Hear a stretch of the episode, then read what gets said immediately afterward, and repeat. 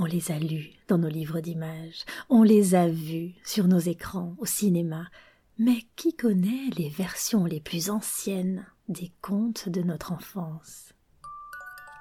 Raconte-moi les contes, une collection d'émissions signées, tout avec presque rien.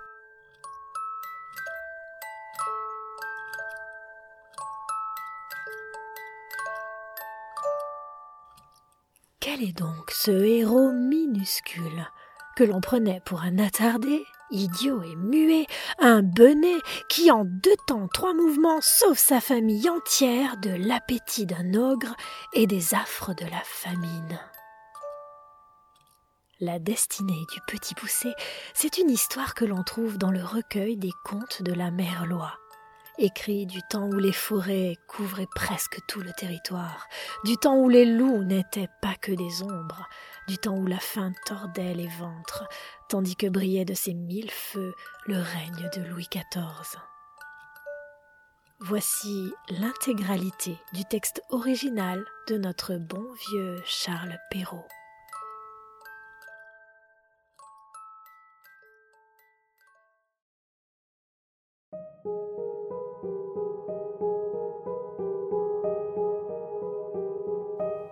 Il était une fois un bûcheron et une bûcheronne qui avaient sept enfants, tous garçons.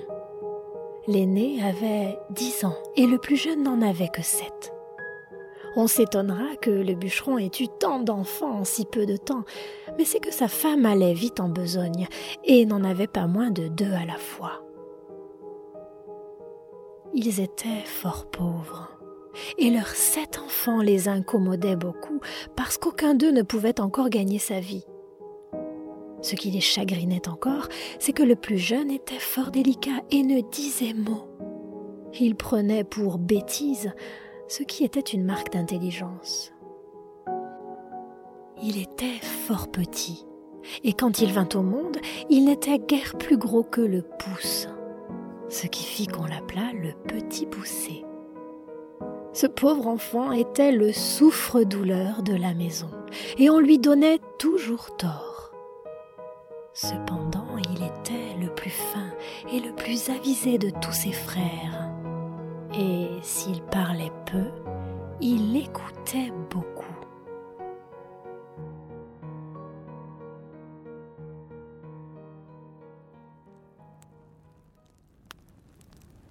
Il vint une année très fâcheuse, et la famine fut si grande que ces pauvres gens résolurent de se débarrasser de leurs enfants. Un soir, que ses enfants étaient couchés et que le bûcheron était auprès du feu avec sa femme, il lui dit, le cœur serré de douleur. Tu vois bien que nous ne pouvons plus nourrir nos enfants. Je ne pourrai pas les voir mourir de faim devant mes yeux. Je suis résolu de les perdre demain dans les bois. Oh, ce ne sera pas bien difficile. Pendant qu'ils s'amuseront à faire des fagots, nous n'aurons qu'à nous enfuir sans qu'ils nous voient. Oh s'écria la bûcheronne, pourrais-tu toi-même mener perdre tes enfants? Son mari avait beau lui représenter leur grande pauvreté, elle ne pouvait y consentir. Elle était pauvre, oui, mais elle était leur mère. Cependant, ayant considéré quelle douleur ce serait de les voir mourir de faim, elle y consentit et alla se coucher en pleurant. Le petit poussé, depuis son lit, avait entendu qu'il chuchotait et qu'il parlait d'affaires. Il s'était alors levé doucement et s'était glissé sous l'escabeau de son père pour les écouter sans être vu. Il alla ensuite se recoucher et ne dormit point du reste de la nuit, songeant à ce qu'il allait faire. Il se leva de bon matin et alla au bord d'un ruisseau. Il emplit ses poches de petits cailloux blancs et ensuite revint à la maison. C'était l'heure du départ le petit poussé ne dit rien à ses frères de tout ce qu'il savait. Ils allèrent dans une forêt fort épaisse, où à dix pas de distance on ne se voyait pas l'un l'autre. Le bûcheron se mit à couper du bois, et ses enfants à ramasser des branches pour faire des fagots. Le père et la mère, les voyant occupés à travailler, s'éloignèrent insensiblement, et puis s'enfuirent tout à coup par un petit sentier détourné. Lorsque les enfants se virent seuls, ils se mirent à crier et à pleurer de toute leur force. Le petit poussé les laissait crier, sachant bien par où il reviendrait à la maison, car en marchant, il avait laissé tomber le long du chemin les petits cailloux blancs qu'il avait dans ses poches. Il leur dit donc Ne craignez point, mes frères. Mon père et ma mère nous ont laissés ici, mais je vous ramènerai au logis. Suivez-moi seulement. Ils le suivirent, et il les mena jusqu'à leur maison par le même chemin qu'ils étaient venus dans la forêt. Ils n'osèrent pas entrer de suite. Ils se mirent tous contre la porte pour écouter ce que disaient leur père et leur mère.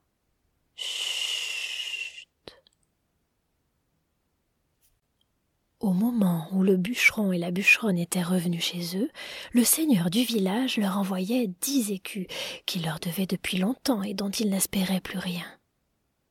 Cela leur redonna la vie, car ces pauvres gens mouraient de faim. Le bûcheron envoya sur le champ sa femme à la boucherie, et comme il y avait longtemps qu'elle n'avait rien mangé, elle acheta trois fois plus de viande qu'il n'en fallait pour le souper de deux personnes.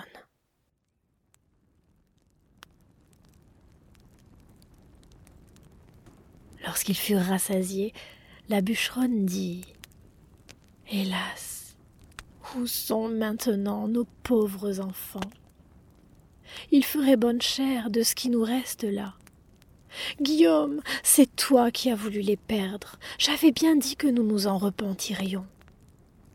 Oh, mais que font-ils maintenant dans cette forêt? Hélas, mon Dieu, les loups les ont peut-être déjà mangés. Tu es inhumain d'avoir perdu ainsi tes enfants. Plus de vingt fois, elle répéta qu'il s'en repentirait et qu'elle l'avait bien dit. Le bûcheron s'impatienta. Il menaça de la battre si elle ne se taisait pas. En réalité, le bûcheron était peut-être encore plus meurtri que sa femme mais elle lui cassait les oreilles, et il était, comme la plupart des hommes, de ceux qui aiment les femmes qui n'assomment pas les autres avec des flots de paroles. La bûcheronne était tout en pleurs. Hélas, où sont maintenant mes enfants, mes pauvres enfants? Elle le dit d'une voix si forte à la fin que les enfants qui étaient à la porte l'entendirent. Et ils se mirent à crier tous ensemble. Nous voilà. Nous voilà. Courut vite leur ouvrir la porte et leur dit en les embrassant Que je suis heureuse de vous revoir, mes chers enfants. Oh, vous êtes bien fatigués, vous avez bien faim. Et toi, Pierrot, comme te voilà tout sale, viens que je te débarbouille. Ce Pierrot, c'était son fils aîné, celui qu'elle aimait plus que tous les autres, parce qu'il était un peu roux et qu'elle était un peu rousse. Ils se mirent donc à table et mangèrent d'un appétit qui faisait plaisir à voir au père et à la mère. Ils racontaient la peur qu'ils avaient eue dans la forêt, ils parlaient tous à la fois. Ces bonnes gens étaient ravis de revoir leurs enfants avec eux. Et cette joie dura tant que les dix écus durèrent. Lorsque l'argent fut dépensé, ils retombèrent dans leur premier chagrin. Ils résolurent encore une fois de les perdre. Et pour ne pas manquer leur coup, de les mener bien plus loin que la première fois. Ils crurent en parler secrètement, mais cette fois encore, le petit poussé les entendit. Et il pensa à se sortir d'affaire comme il l'avait déjà fait. Il se leva donc de grand matin pour aller ramasser les petits cailloux. Mais il ne put sortir de la maison, car il trouva la porte fermée à double tour. Il ne savait que faire. La bûcheronne leur avait donné à chacun un morceau de pain pour le déjeuner. Il songea alors qu'il pourrait se servir de son pain à la place des cailloux, en rejetant les miettes le long des chemins où il passerait. Dans sa poche, sa petite main serrait le bout de pain. Le père et la mère les menèrent dans l'endroit de la forêt le plus épais, le plus obscur qui soit et dès qu'ils y furent, ils gagnèrent un sentier caché et les laissèrent là. Le petit poussé ne s'en chagrina pas beaucoup, parce qu'il croyait retrouver aisément son chemin grâce à son pain qu'il avait semé partout où il était passé. Mais il fut bien surpris. Il ne put en retrouver une seule miette, car les oiseaux étaient venus et avaient tout mangé. les sept enfants étaient bien affligés. Plus ils marchaient, plus ils s'égaraient, et plus ils s'enfonçaient dans la forêt. La nuit vint, et il s'éleva un grand vent qui leur faisait des peurs épouvantables. Ils croyaient entendre de tous côtés des hurlements de loups qui venaient à eux pour les manger. Ils n'osaient pas se parler ni tourner la tête. Soudain survint une grosse pluie qui les trempa jusqu'aux os. Ils glissaient à chaque pas, tombaient dans la boue, ils se relevaient tout crottés, ne sachant que faire de leurs mains. Le petit poussé grimpa en haut d'un arbre pour voir s'il ne découvrirait rien. Ayant tourné la tête de tous côtés, il vit une petite lueur, comme une chandelle. Elle était bien loin, par-delà la forêt. Il descendit de l'arbre, et lorsqu'il était à terre, il ne voyait plus rien. Cependant, il marcha avec ses frères du côté où il avait vu la lumière, et il la revit en sortant du bois.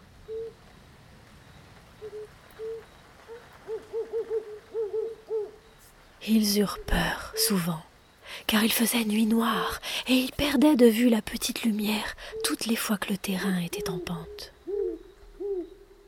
Enfin, ils arrivèrent à la maison où était la chandelle. Ils frappèrent à la porte. Une bonne femme vint leur ouvrir. Elle leur demanda ce qu'ils voulaient. Le petit poussé lui dit qu'ils étaient de pauvres enfants qui s'étaient perdus dans la forêt il lui demandait de les faire entrer par charité. Cette femme, les voyant tous si jolis, se mit à pleurer et leur dit Hélas, mes pauvres enfants, vous n'imaginez pas jusqu'où vous êtes venus. C'est ici la maison d'un ogre qui mange les petits enfants. Oh, hélas, madame, lui répondit le petit poussé qui tremblait de tout son corps. Que ferons-nous donc? Ce qui est sûr, c'est que les loups de la forêt ne manqueront pas de nous manger cette nuit si vous ne voulez pas nous faire entrer chez vous. Et cela étant, nous aimons mieux que ce soit monsieur l'ogre qui nous mange. Peut-être qu'il aura pitié de nous. La femme de l'ogre, qui crut qu'elle pourrait les cacher à son mari jusqu'au lendemain matin, les laissa entrer et les mena se chauffer auprès d'un bon feu car il y avait un mouton tout entier à la broche pour le souper de l'ogre. Comme ils commençaient à se chauffer, ils entendirent frapper trois grands coups à la porte.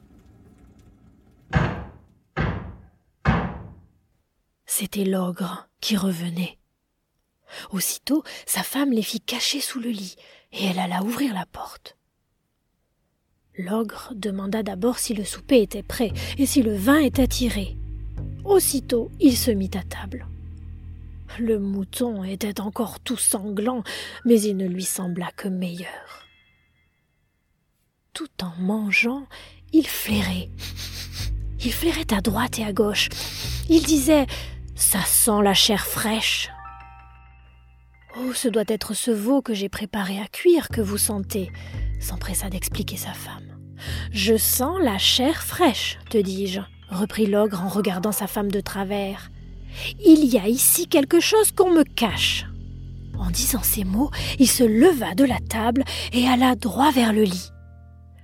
Ah, dit-il, voilà donc comme tu veux me tromper, maudite femme. Je ne sais pas ce qui me retient de te manger, toi aussi. Chance à toi d'être une vieille carne. Et il tira les sept petits de dessous le lit, l'un après l'autre. Voilà donc du gibier qui vient bien à propos pour régaler trois ogres de mes amis qui doivent me venir voir ces jours-ci. Les pauvres enfants se mirent à genoux en lui demandant pardon. Mais ils avaient affaire au plus cruel de tous les ogres, qui, bien loin d'avoir de la pitié, les dévoraient déjà des yeux, en disant à sa femme que ce serait là de friands morceaux lorsqu'elle leur aurait fait une bonne sauce. Il alla prendre un grand couteau, et en approchant de ces pauvres enfants, il l'aiguisait sur une longue pierre qu'il tenait à sa main gauche. Il en avait déjà empoigné un lorsque sa femme lui dit Que voulez-vous faire à l'heure qu'il est? N'avez-vous pas assez de temps demain?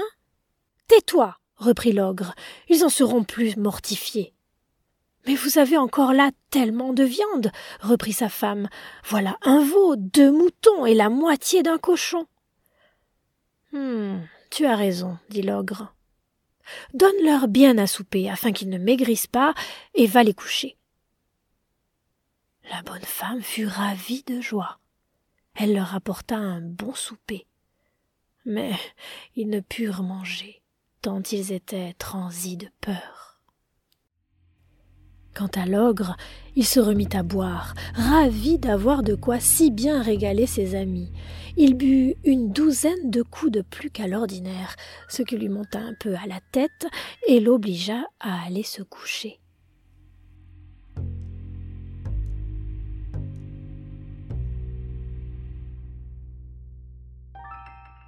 L'ogre avait sept filles, qui n'étaient encore que des enfants.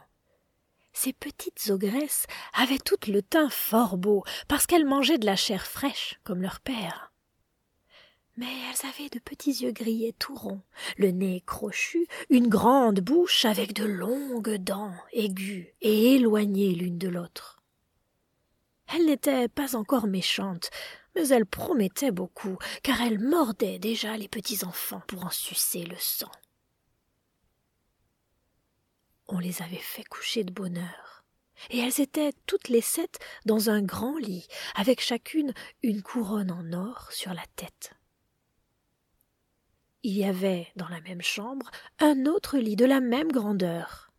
Ce fut dans ce lit que la femme de l'ogre mit à coucher les sept petits garçons après quoi elle alla se coucher auprès de son mari. Le petit poussé avait remarqué que les filles de l'ogre avaient des couronnes en or sur la tête. Et comme il craignait que l'ogre n'eût quelque remords de ne pas les avoir égorgées dès le soir, il se leva vers le milieu de la nuit, et prenant les bonnets de ses frères et le sien, il alla tout doucement les mettre sur la tête des sept filles de l'ogre, après leur avoir ôté leur couronne d'or, qu'il mit sur la tête de ses frères et sur la sienne. Ainsi, l'ogre les prendrait pour ses filles, et ses filles pour les garçons qu'il voulait égorger. Tout se passa exactement comme il l'avait pensé.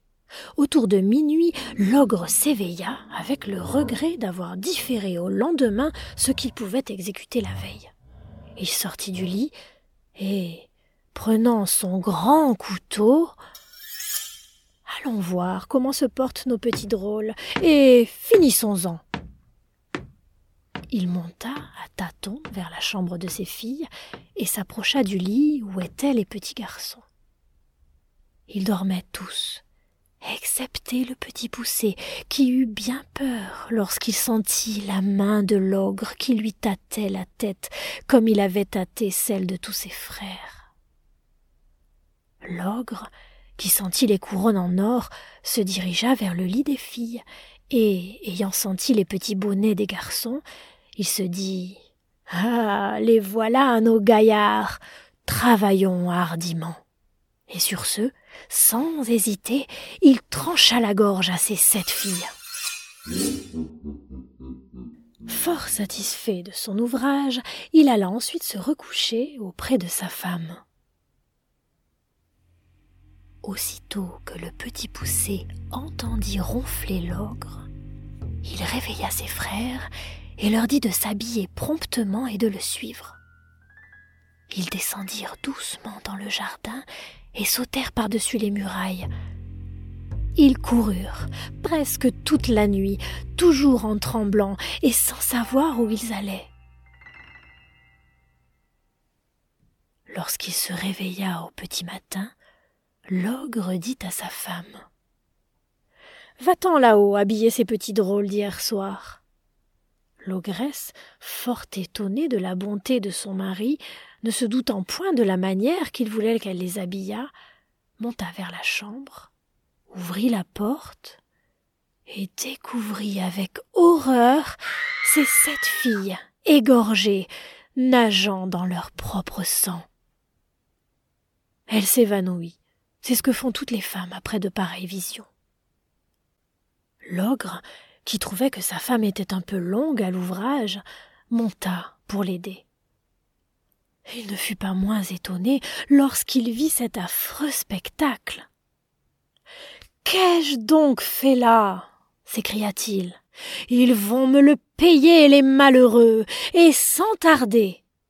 Il jeta aussitôt un seau d'eau sur le nez de sa femme, et l'ayant fait revenir à elle, il lui ordonna Donne-moi vite mes bottes de sept lieues, afin que j'aille les attraper.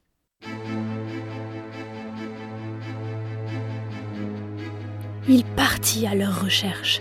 Il courut loin, loin, dans tous les sens et de tous les côtés. Puis enfin, il trouva le chemin où marchaient ces pauvres enfants, qui n'étaient plus qu'à cent pas du logis de leur père. Les enfants virent l'ogre, qui allait de montagne en montagne, qui traversait les rivières aussi aisément que s'il s'agissait de maigres ruisseaux. Le petit poussé aperçut un rocher creux, proche du lieu où ils étaient. Il y fit cacher ses six frères et s'y fourra aussi, regardant par un petit trou où en était l'ogre. L'ogre était épuisé par ce long chemin qu'il avait fait inutilement. Il faut savoir que les bottes de cette lieu fatiguent fort l'homme qui les porte. Il voulut se reposer et par hasard il alla s'asseoir sur la roche où les petits garçons s'étaient cachés. Comme il n'en pouvait plus de fatigue, il s'endormit. Et il en vint à ronfler, à ronfler, si effroyablement que les pauvres petits n'eurent pas moins de peur que quand il tenait son grand couteau pour leur couper la gorge.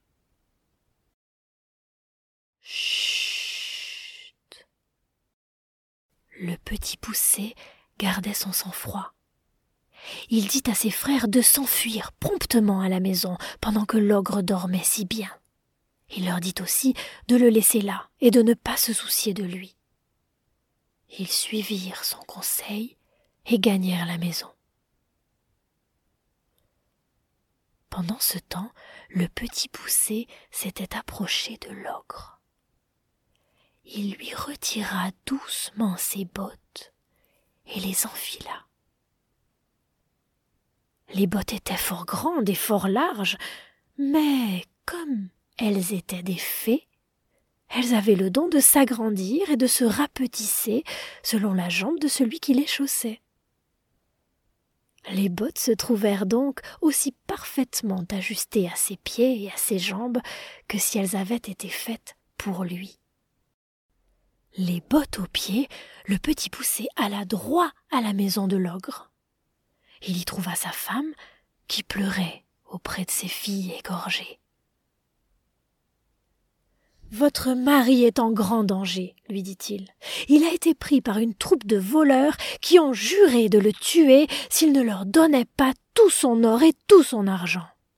Au moment où il tenait le poignard sur la gorge, votre mari m'a aperçu et m'a prié de venir vous avertir de l'état où il est, et de vous dire de me donner tout ce qu'il a, sans rien retenir, sans quoi ils le tueront sans pitié. Cela presse beaucoup. C'est pour cela qu'il a bien voulu que je prenne ces bottes de sept lieues. C'est aussi pour que vous sachiez que c'est bien lui qui m'envoie. Effrayée, la bonne femme lui donna aussitôt tout ce qu'ils avaient, et ils avaient beaucoup, car cet ogre était un bon parti, quoiqu'il mangeât les petits enfants. Le petit poussé, chargé de toutes ses richesses, s'en revint alors au logis de son père, où il fut reçu avec beaucoup de joie. Il y a bien des gens qui ne sont pas d'accord avec cette dernière circonstance et qui prétendent que le petit poussé n'a jamais rien volé à l'ogre, qu'en vérité il ne lui a pris ses bottes que pour qu'il ne puisse plus s'en servir pour courir après les petits enfants. Ces gens-là disent le savoir de sources sûres. Ils assurent aussi que lorsque le petit poussé eut chaussé les bottes de l'ogre, il s'en alla à la cour, où il savait qu'on était fort en peine d'une armée qui était à deux cents lieues de là et qui avait livré bataille sans qu'on en sache le résultat. Il alla, disent-ils, trouver le roi et lui dire que, s'il le souhaitait, il lui rapporterait des nouvelles de l'armée avant la fin du jour. Le roi lui promit une très grosse somme d'argent s'il en venait à bout. Le petit poussé rapporta donc des nouvelles dès le soir même. Et cette course l'ayant fait connaître, il gagnait autant d'argent qu'il voulait, car le roi était prêt à payer très cher pour porter aussi vite ses ordres à son armée. Et puis, il y avait une infinité de demoiselles qui auraient donné n'importe quoi pour avoir des nouvelles de leurs fiancés. Il se trouvait aussi tellement de femmes qui le chargeaient de lettres pour leur mari. Et même si elles le payaient mal, ce n'était pas grave étant donné tout ce qu'il gagnait du côté de la cour. Le petit poussé fit donc pendant quelque temps le métier de courrier et après avoir amassé beaucoup de biens, il revint dans la maison de son père. On n'imagine pas la joie qu'eurent ses parents à le revoir. Le petit poussé mit toute sa famille à son aise. Il acheta des offices pour son père et pour ses frères, et les établit tous dans une situation solide, tout en faisant parfaitement sa cour à lui aussi, en même temps. Moralité on ne s'afflige point d'avoir beaucoup d'enfants quand ils sont tous beaux, bien faits et bien grands. Mais si l'un d'eux est faible, qu'il ne dit mot, on le méprise, on le raille, on le pille. Quelquefois cependant, c'est ce petit marmot qui fera le bonheur de toute la famille.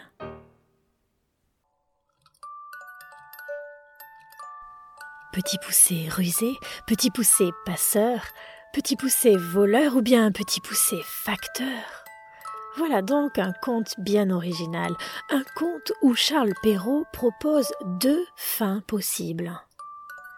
Si vous souhaitez en explorer les thématiques, retrouver les similitudes avec Tom Pouce, Hansel et Gretel, ou d'autres contes moins célèbres comme Grain de millet, ou même Le petit chapeau rond bleu, nous ne sommes pas au bout de nos surprises.